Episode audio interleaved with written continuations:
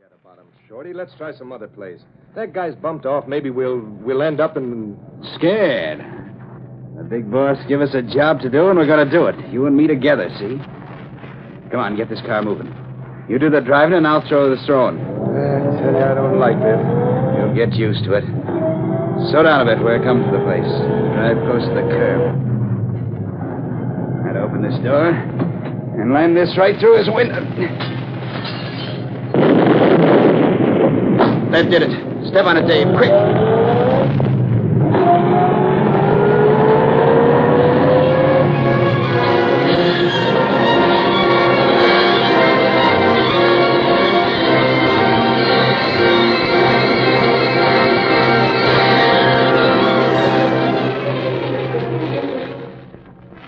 hello, Oh, Axford. Hey, Sergeant Burke. Anything new in that liquor store case? Nothing new since it happened yesterday afternoon. Somebody threw a bomb in that window, we know that much. The dealer didn't live to tell about it. Sure, it reminds me of the old days when the bootleggers were on the rampage. That it does.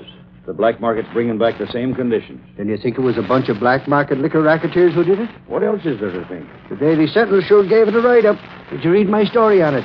Axford, I have more to do than be reading newspapers right now. Did you get any more out of that witness? Hey, who told you about him? Well, no, it's nothing to get excited about. I heard one of the boys say a guy in the tailor shop across the street heard the explosion and saw a long black car pull away. Axford, you didn't mention that in the paper, did you? Sure, but why you Great saw it? suffering catfish. Well, what's the matter, Sarge? matter? Axford, have you lost your senses? If I wanted that in your story, I would have told you about it. We were keeping it quiet to protect the witness. Cassidy, get the squad car and hurry. Where are you going? Come along and find out. And let's hope your nose for news hasn't caused somebody a lot of trouble.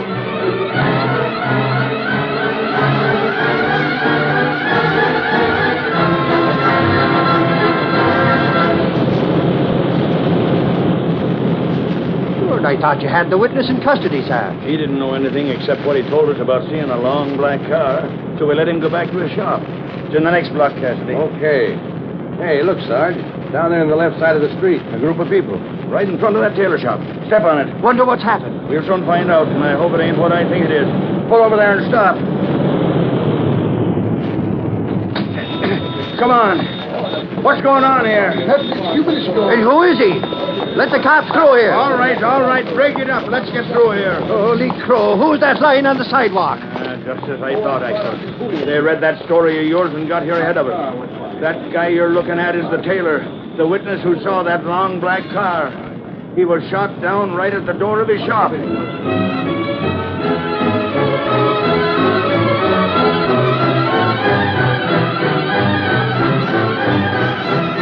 A short time later, in his office at the Daily Sentinel, Britt Reed, the publisher, was talking to Ed Lowry, one of his reporters. What did you find out, Laurie? Oh, not much, Chief. I went to several places, but the dealers are all cagey about giving out information. They say they haven't been approached by anyone. I see. Evidently, that bombing yesterday served its purpose for those racketeers. Yeah, the dealers are all scared to death. And even if they did know anything, I doubt if they'd open up. Well, they might be nervous. Seems to be a well organized gang at work that's resulted in two deaths already. Two, Chief. Yes.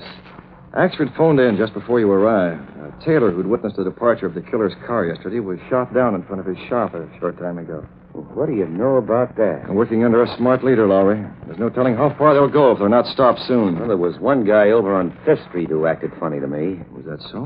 In what way? Well, I asked him if it had any visitors trying to sell him black market stuff since that bombing yesterday.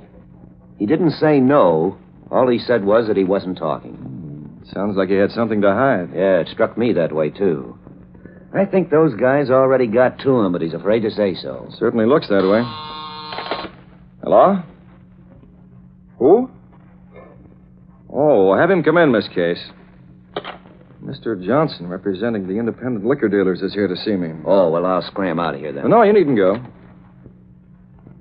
Come right in, Mr. Johnson. I'm Britt Reed. How do you do, Mr. Reed? This is one of our reporters, Ed Lowry, Mr. Johnson. How do you do, Mr. Lowry? How do you do? Have a seat. Thank you.